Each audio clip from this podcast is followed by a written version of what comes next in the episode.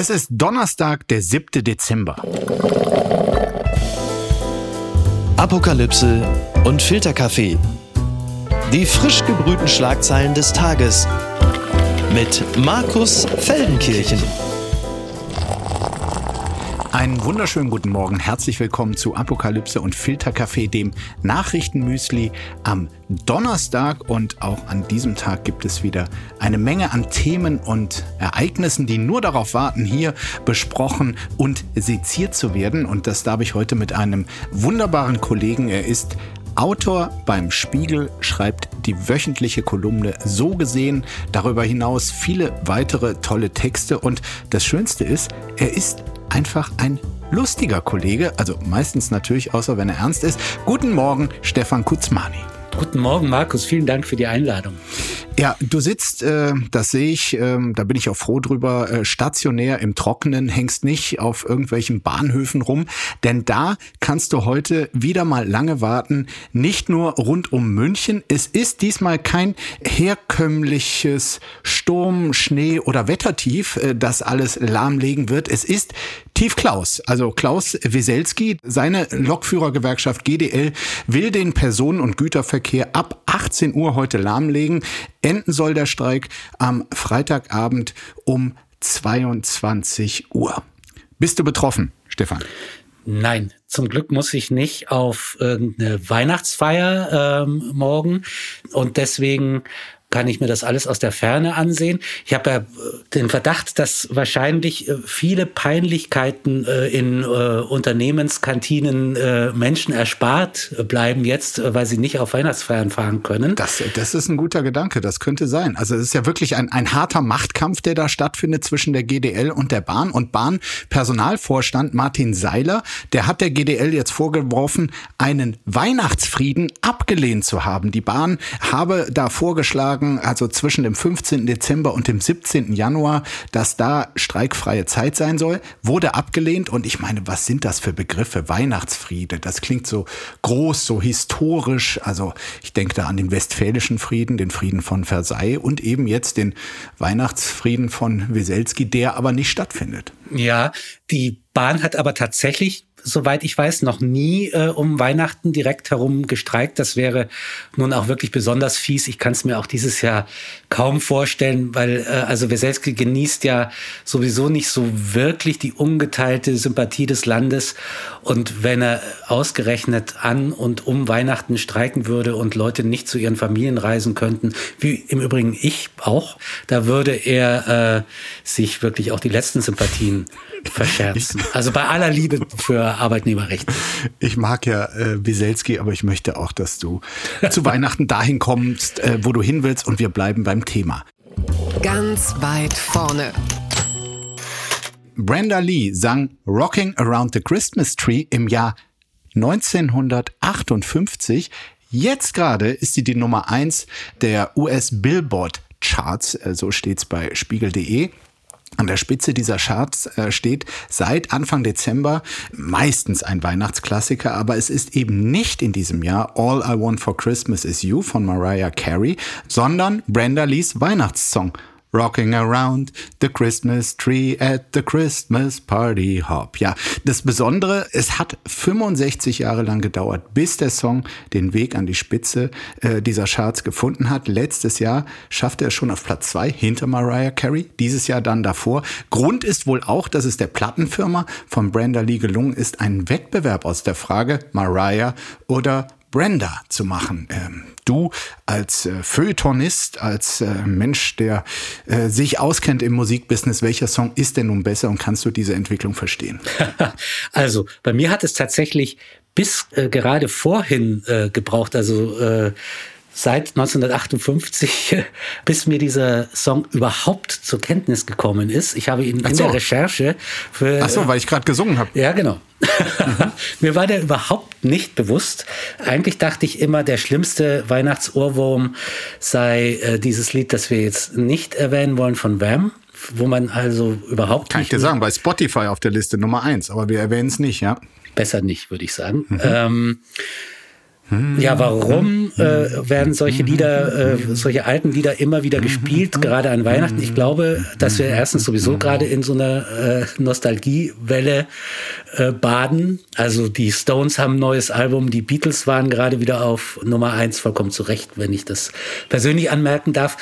Und Weihnachten ist ja sowieso so ein, so ein ewiges Wiederholungsding. Also wenn ich an Weihnachtsfeste zurückdenke, dann verschwimmt das doch alles so in eine süße, klebrige, wohlige Masse und da läuft dann auch immer dieselbe Musik und das will man doch auch jedes Jahr immer gleich haben und ich glaube, damit hängt das auch zusammen.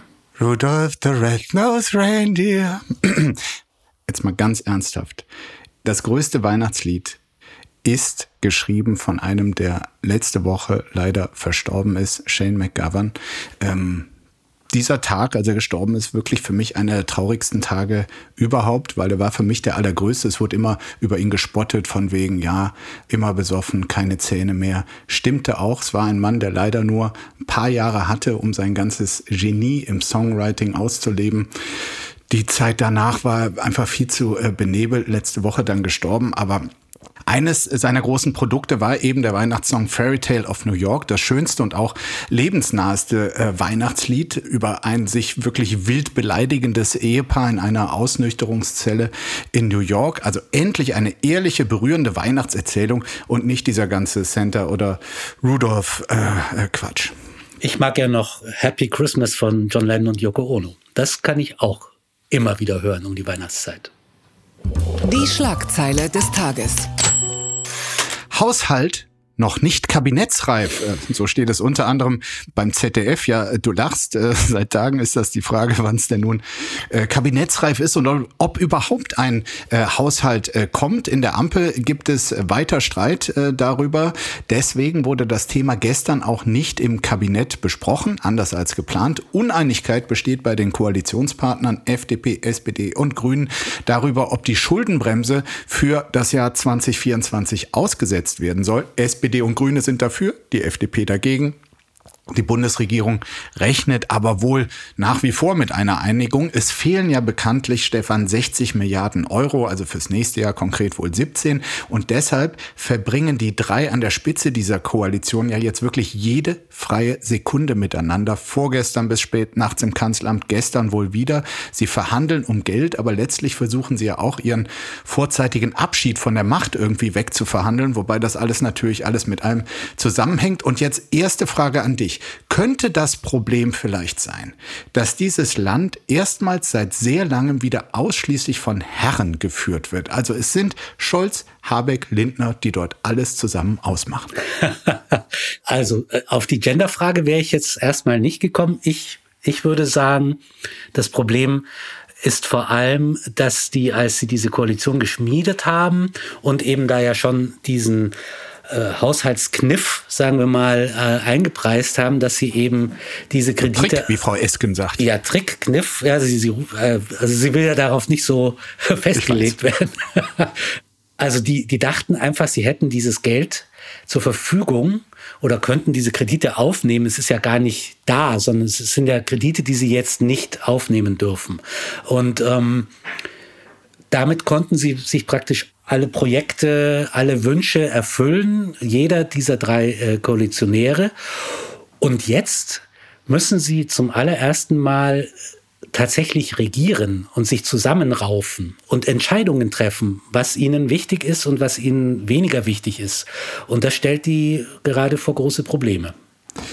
Jetzt haben wir gestern ein, ein Foto gesehen vom Fotografen Hans-Christian Planbeck, der vorgestern wohl lange noch ums Kanzleramt unterwegs war und dort wirklich ein tolles Foto gemacht hat. Man sieht einen Glatzkopf ganz allein im Büro, hinter ihm so eine typische Beamtenstubenpflanze. Halb elf ist es wohl aufgenommen worden. Es ist Olaf Scholz vermeintlich einsam im Kanzleramt und du hast dir in einem schönen Text darüber Gedanken gemacht. Was sagt uns dieses Bild? Ja, ich habe dafür das Wort Scholz-Einsamkeit erfunden, also angelehnt an die Waldeinsamkeit, die ja immer als Beispiel für den Reichtum der deutschen Sprache verwendet wird, wenn, wenn man das äh, Ausländern erklärt, warum die deutsche Sprache so toll ist.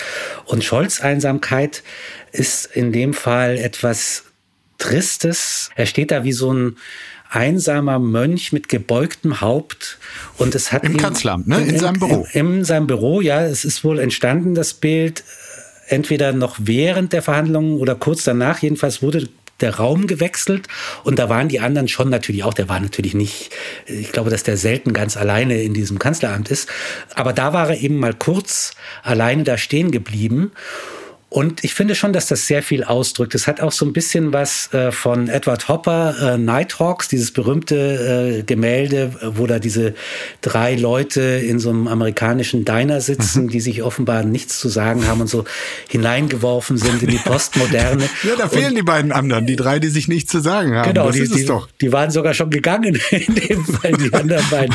Und, Olaf sitzt alleine rum. Und er ist da eben auch, äh, das Foto ist auch deswegen so toll, weil so sein runder Schädel und diese wirklich triste Büropflanze, die sind so das einzige Nicht-Eckige in diesem ganzen Bild. Und das, das prallt so aufeinander, diese kalte und ich würde fast sagen inhumane Regierungsviertel-Architektur auf diesen einsamen Mann im, äh, mit gebeugtem Haupt, der noch nicht mal im Wald spazieren gehen kann, sondern quasi nee. nur, nur die, die Pflanze rechnen, neben oder? sich hat. Der, Wo kriegen wir was her? Oder ja, naja, vor allem, der, der wird schon auch, die, die rechnen halt alle drei, aber die rechnen halt, äh, die haben andere Ergebnisse, unterschiedliche Ergebnisse. Ja, pass auf. Das ist das Problem. Aber da, da sind wir bei einem schönen Punkt. Also eine ganz besondere Form des kreativen Sparens äh, kommt dieser Tage von den Liberalen. Äh, kurz vor Jahresende kommt es einem Medienbericht zufolge, trotz der Haushaltskrise, zu einer Beförderungswelle in FDP geführten Bundesministerien, während zum Beispiel das Bau, Umwelt und Familienministerium, also eine SPD, die anderen beiden Grünen, jeweils nur eine Beförderung angemeldet hätten und das Wirtschaftsministerium fünf Mitarbeiter anheben wollte, seien im Bundesjustiz in Klammern FDP und Bundesfinanzministerium in Klammern FDP 59 Namen gelistet. Das berichtet der digitale Mediendienst Table Media. Was hältst du davon? Naja, vielleicht ahnt die FDP schon, dass es bald mit der Ampel zu Ende gehen könnte und dann müssen vorher noch die Schäfchen ins Trockene gebracht werden. Also tatsächlich hat das natürlich einen gewissen Beigeschmack, obwohl sie ja wohl selber erklären, das hat alles mit irgendwelchen Altersregelungen äh, zu tun und ähm, dass da jetzt halt viele Leute auch ist ausscheiden. Ist ja zufällig bei denen und bei den anderen Ministerien ja, nicht. Das, das ist, das ist natürlich ein günstiger Zufall für die dort Beschäftigten. Mhm. Also ich finde, es ist eine Politisch ist es ein ungutes Signal. Äh, es wäre auch interessant zu wissen, wer das äh, Table Media äh, gesteckt hat. diese, diese, Stimmt keiner, der gerade befördert wurde. diese Diskrepanz der Beförderung. Also es ist natürlich auch dafür da, um, um der FDP und Linda ins Haus zu Da gibt es solche Missgunst in es, unserer schönen es gibt Koalition. so schlimme Menschen, äh, also selbst in höchsten Ämtern. Du möchtest es nicht glauben. Auf der anderen Seite sind das natürlich also wirklich Peanuts im Vergleich zu dem Geld, um das es jetzt echt geht. Also es ist ein bisschen populistisch, auch jetzt darauf so rumzureiten. Entschuldigung, ja, das will ich natürlich nicht. Was ist denn da schiefgelaufen? AfD in Ostdeutschland bei 32 Prozent, deutlich vor der CDU. So steht es beim Spiegel. Eine aktuelle repräsentative Umfrage zeigt, dass die AfD in Ostdeutschland starken Zulauf hat. Etwa ein Drittel der Bevölkerung würde die Partei wählen. Wäre jetzt am Sonntag Bundestagswahl, dann käme die AfD tatsächlich auf 32 Prozent, deutlich vor der CDU mit 24 Prozent. Die SPD stünde bei 12 Prozent, die Grünen bei 9, die Linke ebenfalls. Die Frage nach der Situation der AfD in Ostdeutschland ist ja jetzt gerade mit dem Jahr, was bevorsteht, 2024 von besonderer Bedeutung. In drei ostdeutschen Bundesländern werden neue Landesparlamente gewählt, in Sachsen und Thüringen und dann auch noch in Brandenburg. Und der Kollege von der Süddeutschen Zeitung, Ronen Steinke, den ich wirklich immer gerne lese, äh, hat ein flammendes Plädoyer gehalten. Er schreibt, weil zumindest ein Verdacht wahrlich mit Händen zu greifen ist, ist das eine Frage, die jetzt das Bundesverfassungsgericht klären sollte. Acht Richterinnen und Richter in Karlsruhe, unabhängig, keinen Weisungen unterworfen. Sie sind am besten in der Lage zu klären, inwieweit die Voraussetzungen des Artikels 21 Absatz 2 Grundgesetz erfüllt sind. Und darin heißt es, Parteien, die nach ihren Zielen oder nach dem Verhalten ihrer Anhänger darauf ausgehen, die freiheitliche demokratische Grundordnung zu beeinträchtigen oder zu beseitigen oder den Bestand der Bundesrepublik Deutschland zu gefährden, sind verfassungswidrig. Das ist das richtige Forum, schreibt Steinke. Und dafür ist es jetzt die Zeit gekommen, ein Parteiverbotsverfahren. Siehst du das ähnlich, Stefan? Also, wenn das der AfD tatsächlich nachzuweisen ist, dass sie hier die Demokratie abschaffen möchte, dann muss sie verboten werden. Das ist vollkommen klar. Ich bin aber trotzdem der Ansicht, dass wir jetzt hier nicht einen Trend ausrufen sollten, der politische Probleme immer nach Karlsruhe schiebt. Mhm. Also die, tatsächlich im Trend gerade. Ja, die, die müssen die Politiker schon erstmal selber lösen. Und äh, grundsätzlich würde ich wirklich sagen, man muss die AfD im parlamentarischen Raum in der Debatte stellen und schlagen und eben auch so überzeugend sein den Wählerinnen und Wählern gegenüber, dass diese dann halt sagen, nein, dann wählen wir diese Leute eben nicht. Ja. Denn mit einem Parteienverbot gehen ja die ganzen Nazis, die es ja in dieser Partei auch gibt. Ich sage nicht, dass das alles welche sind. Ich sage mhm. auch nicht, dass alle, die die wählen, Nazis wären. Aber wir haben eine Anzahl von Leuten, die hier tatsächlich nichts mit der Demokratie anfangen können oder sie gar abschaffen wollen. Die verschwinden ja nicht nur, weil man diese Partei verbietet oder eine Partei verbietet. Ja. Deswegen halte ich das immer so ein bisschen für, sagen wir mal, äh, die zweit- bis drittbeste Lösung. Es hat sowas von Hilflosigkeit, ne? Von wegen, wir konnten sie politisch mit unseren Ideen, mit unseren den Resultaten unserer Politik nicht besiegen. Jetzt gehen wir da äh, vor Gericht. Also deshalb habe ich auch ein Unbehagen damit. Andererseits habe ich mir in letzter Zeit nochmal die Inhalte eines speziellen Werkes vor Augen geführt. Und ich würde das gerne hier einfach nochmal kurz äh, kundtun. Es hat Björn Höcke, der Landeschef in Thüringen, wo die AfD auch in den Umfragen wirklich gute Ergebnisse hat, hat 2018 äh, ein Buch veröffentlicht, das heißt nie zweimal in denselben Fluss. Und ich will hier keine Leseempfehlung geben. Es ist für mich sogar eine Art Mein Kampf der Gegenwart. Also später wird man sagen können, er hat nichts verheimlicht, es stand alles geschrieben. Darin beschwört Höcke einen Volkstod durch den Bevölkerungsaustausch, damit wirklich auch eine zentrale Verschwörungstheorie der neuen Rechten, um zum Beispiel Götz Kubitschek und andere Identitäre. Er träumt von einem Remigrationsprojekt, das wohl nur mit Gewalt zu schaffen sei. Zitat, in der erhofften Wendephase stünden uns harte Zeiten bevor, denn umso länger ein Patient die drängende Operation verweigert, desto härter werden zwangsläufig die erforderlichen Schritte werden wenn sonst nichts mehr hilft. Und vor allem eine neue politische Führung wird dann schwere moralische Spannungen auszuhalten haben. Sie ist den Interessen der autochthonen Bevölkerung verpflichtet und muss aller Voraussicht nach Maßnahmen ergreifen, die ihrem eigentlichen moralischen Empfinden zuwiderlaufen. Man werde, so heißt es bei Höcke weiter wörtlich, so fürchte ich, nicht um eine Politik der wohltemperierten Grausamkeit herumkommen. Also seine Regierung sei lediglich und allein der Autochtonen übersetzt, also der ethnisch deutschen Bevölkerung verpflichtet, äh, findet Höcke. Es handelt sich dabei um eine Vorstellung ethnischer Homogenität, die wie die Einschätzung des Bundesamts für Verfassungsschutz zum Beispiel betont, verfassungsfeindlich und rassistisch ist. Und ich sage da einfach, Völker hört diesen Wahnsinn und erzählt später nicht, wir haben davon alles nichts gewusst. Es steht ja alles da. Ja. Geht's noch? Mit Notkapsel und Raketenabwehrsystem, so fliegt Putin trotz Haftbefehl um die Welt.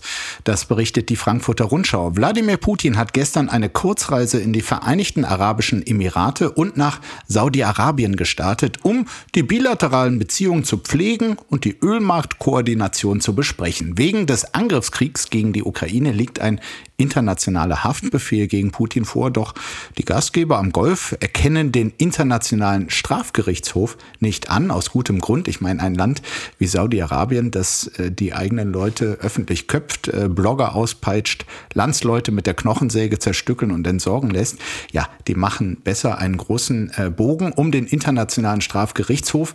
Deshalb bestes Gelände für Wladimir Putin. Und man hat ja tatsächlich, Stefan, das Gefühl, dass Putin so langsam langsam zur Normalität zurückkehren möchte, äh, wieder so tun, als sei nichts gewesen. Auslandsreisen gehören da natürlich dazu, selbst wenn die Reise nur anderen Schurkenstaaten gilt.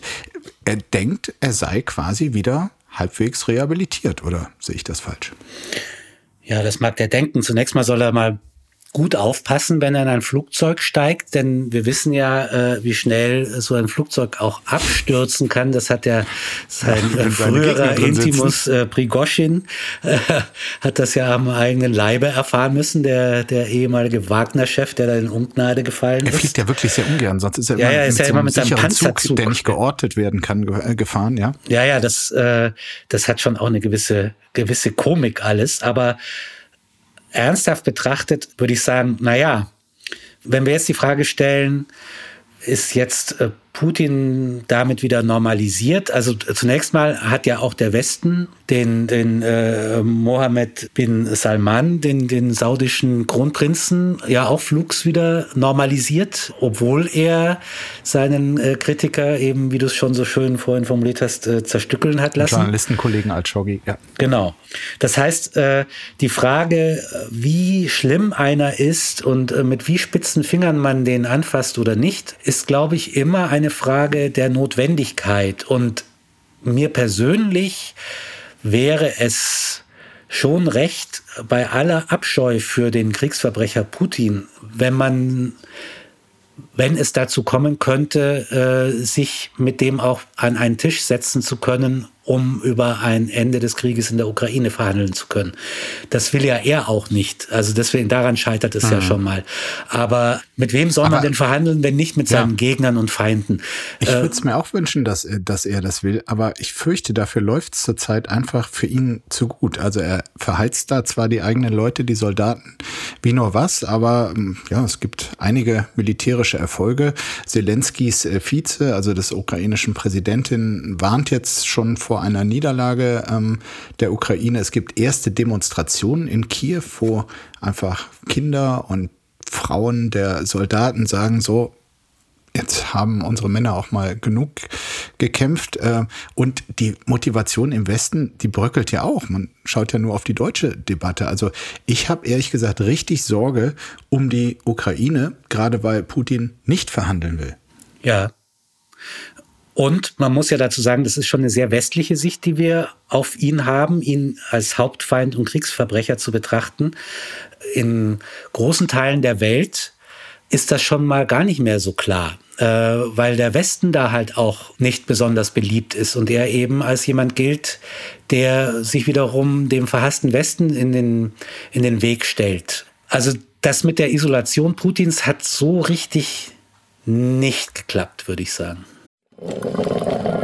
Werbung. Mein heutiger Partner ist Barissimo, die Kaffee-Eigenmarke von Aldi. Ah, ist das nicht eine herrliche Vorstellung? Ihr sitzt in eurem Lieblingscafé draußen in der Sonne, ihr genießt einen herrlichen Espresso in Barista-Qualität und dann fällt euch ein, ja, ich, ich wohne ja auf dem Land. Ich wohne ja irgendwo in der Peripherie. Es gibt ja gar kein schönes Café, wo ich mich hinsetzen kann. Aber ich habe einen Stuhl, ich habe einen Tisch, ich habe einen Garten und ich habe Barissimo. Barissimo von Aldi. Das ist äh, ganz fantastisch, denn man kann sich eine kleine Auszeit mit Barissimo gönnen. Die kleine Auszeit, das bedeutet, mit Barissimo wird das Leben einfach bonissimo. Und das Issimo steckt bei der neuen Kaffee-Eigenmarke Barissimo von Aldi schon mit drin. Barissimo, das ist Barista, Qualität zum Original Aldi-Preis und man muss auf nichts verzichten.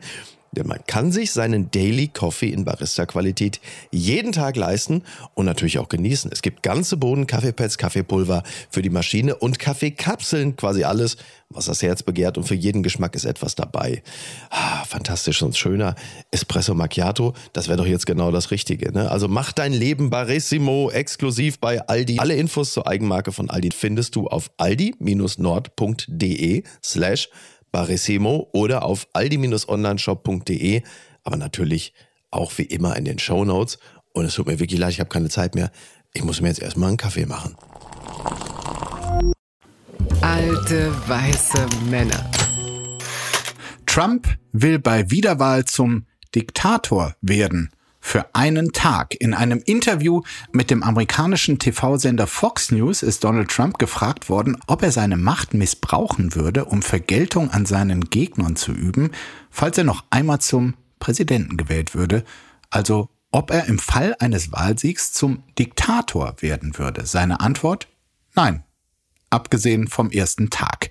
Er würde seine präsidialen Befugnisse nützen, um die südliche Grenze zu Mexiko zu schließen und die Ölbohrungen auszuweiten. Wir werden bohren, bohren, bohren. We will drill, drill, drill. Tja, also mir scheint das doch so absurd das alles klingt, äh, Diktator, aber nur am ersten Tag, äh, dass er da einem Trend, äh, den es in Amerika gibt, äh, quasi äh, bedient. Äh, Amerikaner haben offenbar zunehmend eine Sehnsucht nach Autoritarismus und ja, er kommt dem nach. Es schockt auch kaum jemanden. Das Publikum dort zumindest bei diesem gut Fox Town Hall äh, Meeting, das, äh, das lacht und klatscht sogar begeistert. Ja, und das hat ja die halbe Welt auch getan, bevor er zum ersten Mal äh, Präsident geworden ist. Ja. Man hat da mit, ne, mit einer Mischung aus Amüsement, Verachtung und schon auch Sorge, aber viel Amüsement auch äh, auf diesen Mann geguckt und hat ja auch wir Medien haben ja da auch eine Menge Auflage damit gemacht, also auch mhm. jede Absurdität groß zu berichten, die er von sich gegeben hat. Und wir erleben jetzt eben die zweite Runde. Ich habe eine Cousine in den USA, die da vor 20 Jahren eingewandert ist, äh, hat dort Familie und die hat schon keine Lust mehr. Die, also die würde, glaube ich, tatsächlich auswandern, wenn der nochmal Präsident werden würde. Und ähm, ich könnte es schon verstehen. Liz Cheney, äh, die Tochter von dem, der wirklich mal in Deutschland als äh, das Übelste, was es in Amerika gibt, nämlich Dick Cheney, also betrachtet wurde, die wirklich eine der großen Trump-Kritikerinnen ist, schon äh, seit langem. Sie sagte diese Woche, eine Diktatur Trumps sei eine sehr reale Bedrohung, sollte die Wiederwahl gewinnen. Also du hast das eben schon eingeordnet, ähm, dass wir ihn oftmals nicht ernst genommen wurden. Was machst du jetzt mit diesem jüngsten Spruch von ihm? Naja, ich meine, man hat ja doch gerade am Ende äh, seiner Präsidentschaft gesehen, also mit diesem Marsch aufs Kapitol, äh, den er ja betrieben hat. Das Nicht-Anerkennen seiner Niederlage. Das Nicht-Anerkennen seiner Niederlage und dann aber eben auch noch sagen wir mal vorsichtig formuliert, Gewalt zuzulassen und da anzustacheln. Äh, anzustacheln und, äh, und die Leute auch nicht zurückzupfeifen. Und es gibt ja genügend Berichte von diesem Tag, wie er da äh, eigentlich darauf gehofft hat, dass die eigentlich die äh, Bestätigung Bidens verhindern dann dort, diese Demonstranten. Das heißt, der hat richtig einen Staatsstreich eigentlich unterstützt in diesem Zusammenhang und spätestens und das, seitdem. Das äh, ist durchaus diktatorenfähig. Ja, ja. Also jetzt, äh, also jetzt muss man ihn langsam ernst nehmen, würde ich sagen. Gucken mal, wer da spricht. Kim Jong-un heult wegen niedriger Geburtenrate, so steht es bei NTV. Ja, okay. Jetzt muss ich sagen, habe ich das Ganoven-Triple doch erzielt. Putin Trump, Kim Jong-un hintereinander. Äh, die einen sind schon Diktator, der andere will es äh, offenkundig bald werden, also zumindest am ersten Tag. Nordkoreas Anführer hat bei einem Frauenkongress in Pyongyang, wusste ich auch nicht, dass es sowas gibt, über die niedrige Geburtenrate seines Landes gesprochen. Also daran gefällt mir wirklich alles an diesem Satz. Den Rückgang an Geburten zu verhindern und eine gute Kinderbetreuung zu gewährleisten, seien Probleme, die in Zusammenarbeit mit den Müttern gelöst werden sollten, wurde Kim von den Staatsmedien zitiert. Zitat, das ist jedermanns Hausarbeit, appellierte er auch an die männliche Bevölkerung, klar. Während seiner Ansprache kullerten bei Kim die Tränen über die Wangen. Bitte, bitte. Schenken Sie dem Führer ein Kind. Quatsch, eine Tonne Kinder. Das Publikum steht hier, hauptsächlich Frauen in traditioneller Kleidung, reagierte ebenfalls emotional und feierte Kims Auftreten frenetisch. Ja, Stefan, hat dich das auch bewegt? Kim Jong-un unter Tränen und von ihm und seinen Appellen schwerst berührte Frauen. Zunächst möchte ich mich wirklich bei dir bedanken, dass du mir nur gute Laune-Themen heute Morgen servierst. Lauter freundliche Menschen, über die wir sprechen können. Zum Glück habe ich dich hier gegenüber sitzen. Das macht schön, die Sache, ja. das macht mhm. die Sache noch erträglich. Also, ehrlich gesagt ist mir das, was der äh, da unter Tränen auf irgendeinem nichts gegen einen Frauenkongress in Nordkorea, aber, aber, aber es, es, wird äh, meinen Tag nicht verändern naja, heute, was dort geschehen ist. Du verkennst einfach die realen Probleme auch eines Diktators, weil der Bevölkerungsfonds der Vereinten Nationen schätzt, dass die Fruchtbarkeitsrate in Nordkorea für 2023 bei 1,8 liegt, ja, also bei einer angenommenen Bevölkerungszahl von etwa 26 Millionen. Und du brauchst eine Fruchtbarkeitsrate von 2,1, damit dein Volk nicht schrumpft. Und wenn du eh schon so isoliert bist, das äh, geht ja wenig mit Zuwanderung in Nordkorea. Da gibt es überschaubar viele Zuwanderer. Ja. So, dann sieht ein Diktator einfach, dass sein Volk bald nicht mehr da ist. Und da können einem als Diktator schon mal die Tränen kommen. Ja, dann soll er sie halt besser behandeln, seine Leute. Dann soll er ihnen ja. ordentlich was zu essen geben, vielleicht ein paar Freiheiten. Dann haben die auch wieder mehr Lust drauf, Kinder zu produzieren. Du willst lustige Themen? Gern. Gewinner des Tages. Yes. Der Einzeller des Jahres 2024, so lautet eine Schlagzeile bei der Tagesschau. Es ist ja so, also zurzeit ist die Zeit der Rankings, also wirklich Überall wird irgendwas äh, gerankt. Meistens äh, taucht darin die US-Musikerin Taylor Swift auf. Sie wurde jetzt gerade erst vom US-Magazin Time zur Person of the Year zur Person des Jahres äh, gewählt. Letztes Jahr war das äh, Volodymyr Zelensky. Mit der Begründung, in einer geteilten Welt, in der zu viele Institutionen scheitern, hat Taylor Swift einen Weg gefunden, Grenzen zu überschreiten und eine Quelle des Lichts zu sein.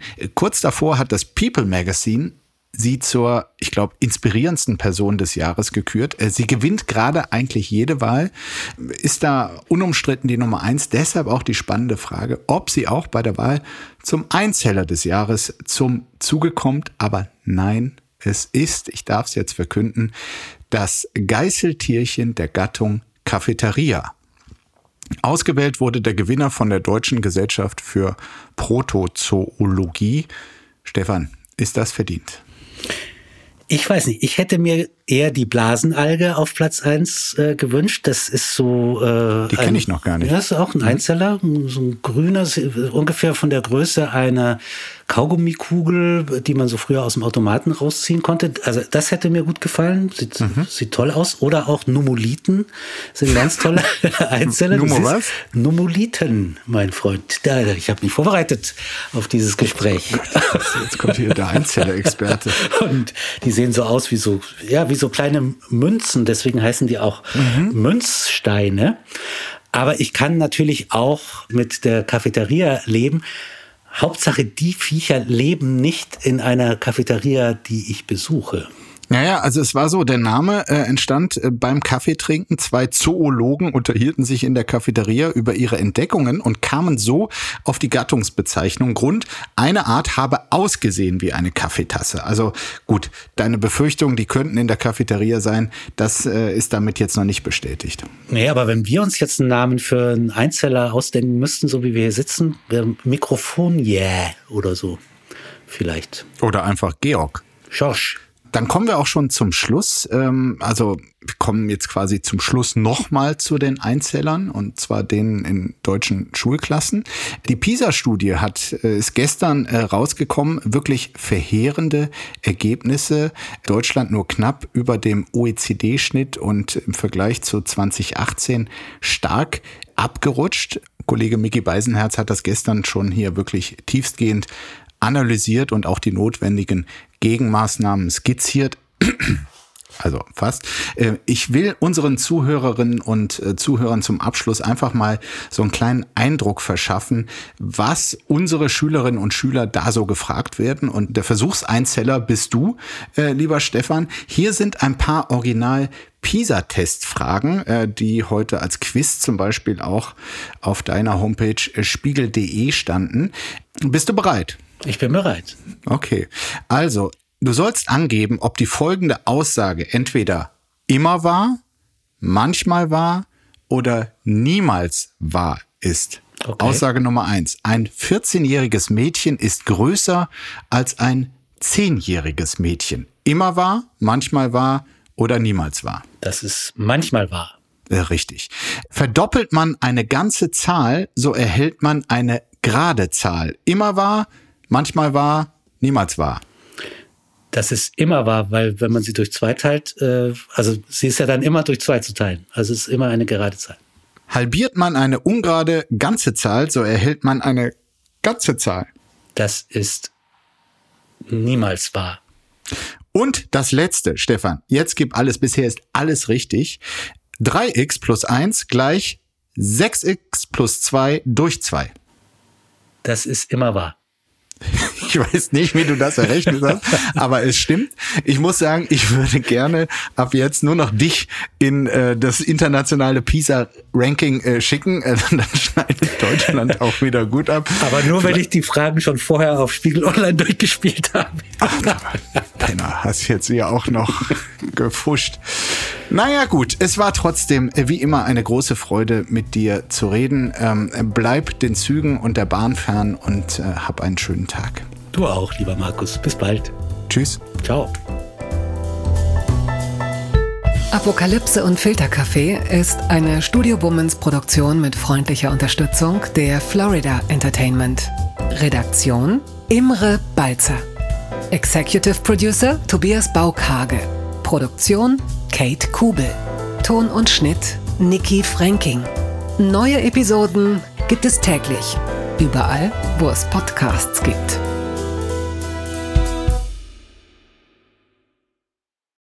Ich dachte ja, wir machen einen Podcast zusammen, Joko, und dann ähm, hängen wir einfach ab, einmal die Woche, unterhalten uns ein bisschen lustige Alltagsbeobachtung, manchmal politisches Ja. Take, dies, das, Feierabend.